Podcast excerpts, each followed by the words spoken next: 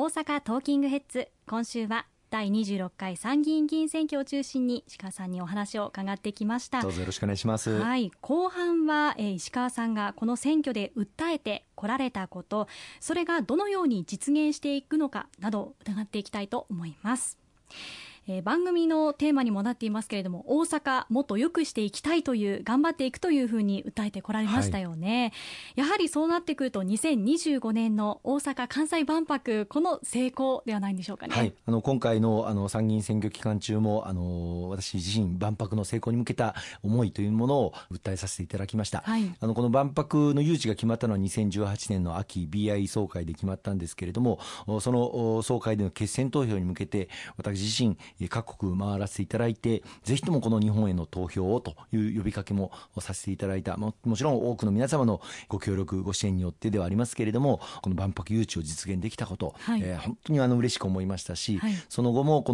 の万博の成功に向けて党の万博推進本部というものを立ち上げて、その事務局長を私させていただいておりますけれども、ずっと一貫してこの準備後押しをさせていただいております。おかげさまで万博に参加をするということを表明していただいた国もひゃくさんじゅっかこくを超えましたし、はい、着々とそのパビリオンの建設に向けた準備も進められております。来年の春からはいよいよパビリオンの建設着工もスタートすることになりますし、いよいよですね。また万博に向けたいろんなインフラ整備、淀川左岸線などの高速道路網や、また地下鉄も中央線を延伸して夢島駅を作ることになりますが、はい、こうした鉄道網の整備もやっていかなければいけませんし、また万博に向けて、まあ、コロナの収束が大前提ですけれども、海外からのお客さんもまた再びこの大阪に迎え入れていかなければいけない、まあ、そのためには関空をはじめとする窓口となるところの整備もしっかりとしていかなければいけないと思っております。そして万博の本番期間中は空飛ぶ車を飛ばしたりとか、はい、いろんな規制緩和も必要になってきますので、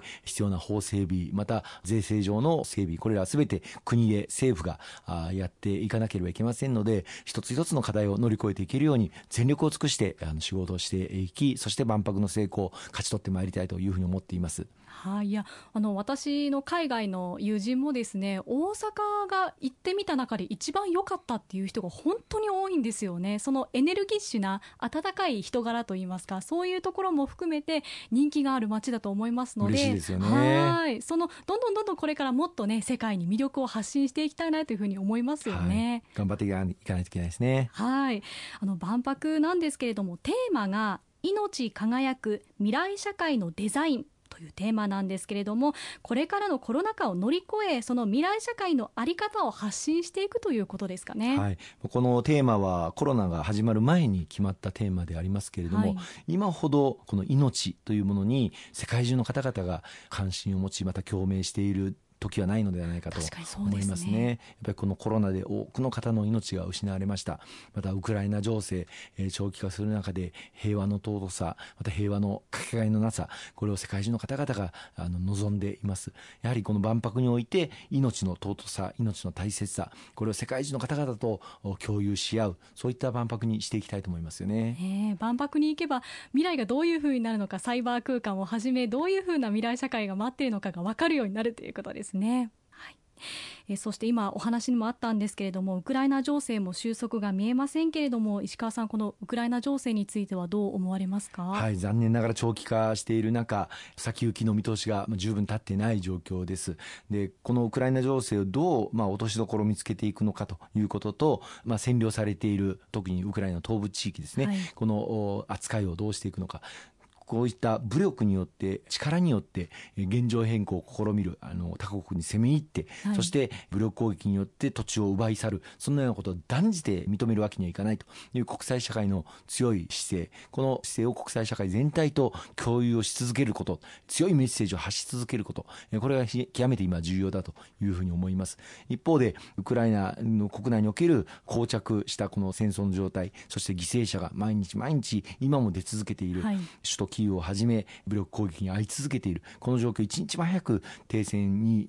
持ち込まなければいけない。そのために国際社会の圧力、これを強めていかないといけないというふうに思います。来年は日本が ジーセブン の議長国を取ることになります。広島で行うことが決まっておりまして、はい、今後の国際社会考えたときにこの ジーセブン の役割というのが極めて重要だと思っておりまして、はい、その議長国を務める日本の役割、これから来年に向けて極めて重要になってくるというふうに思います。特に ジーセブン の中で唯一のアジアの国が日本ですので、はい、そのアジア諸国の代表として日本が発信をしていく、発言をしていくという役割が求められると思いますね。はい、えー、そして現在大きな影響を受けている物価高、エネルギー価格の高騰もありますけれども、この辺も対策引き続き重要ですよね。はい、あのしがつのにじゅうろくにちにあの政府として物価高、燃料価格の高騰に対する新しい経済対策を取りまとめて実施をさせていただいております。まあ、その中では例えばガソリン代につきましても今リッターあたり約よんじゅうえん政府が補助をして引き下げる、はい、そのことによってだいたい大阪府内リッターひゃくななじゅうえんぜん後でとど、ねえー、まっていますが、はい、このよんじゅうえん引き下げることでひゃくななじゅうえんですので、うん、実際の価格はにひゃくじゅうえんをはるかに上回っている状況、まあ、ここまで引き下げていますが、まあ、それでもリッターひゃくななじゅうえんというのは非常に高い、えー、状況ですので、さらなる力強い対策も取っていかなければいけないと思います。またこの物価高の中で消費をしっかり喚起をしていかなければいけません。はい、家計に与えている負担、いろんな品物が次から次へと値上げが続いておりますので、はい、大変大きな負担がかけを直撃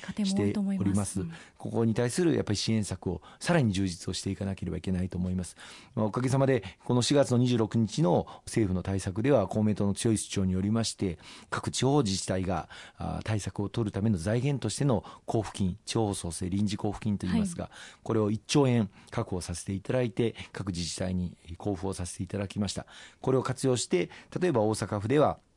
冒頭も少し申し上げましたが子どもたちひとり当たりいちまんえんぶんのギフトカードをあのお届けをするということを決定をして今月から届き始めることになりますけれども、それに加えて例えば大阪市ではしちがつはちがつくがつのさんかげつぶんの水道料金、基本料金を無料にする、あるいはこの秋に消費を喚起するためのプレミアム付き商品券、いちまんえんでお買い求めいただければいちまんさんぜんえんぶんのお買い物ができる商品券をあのお一人最大よんさつまで購入することができる、はい、えー、こういった商品券も発行していただくことになります。まあ、こうした各地方自治体ごとの取り組みを国を挙げてバックアップ、財源はすべて国で用意させていただいてますので、はい、この取り組みをやっておりますがさらなる対策も必要なんではないかというふうに思っております。はい、あのぜひともご活用いただきたいなと思っておりますのがマイナポイント事業だいにだんというものが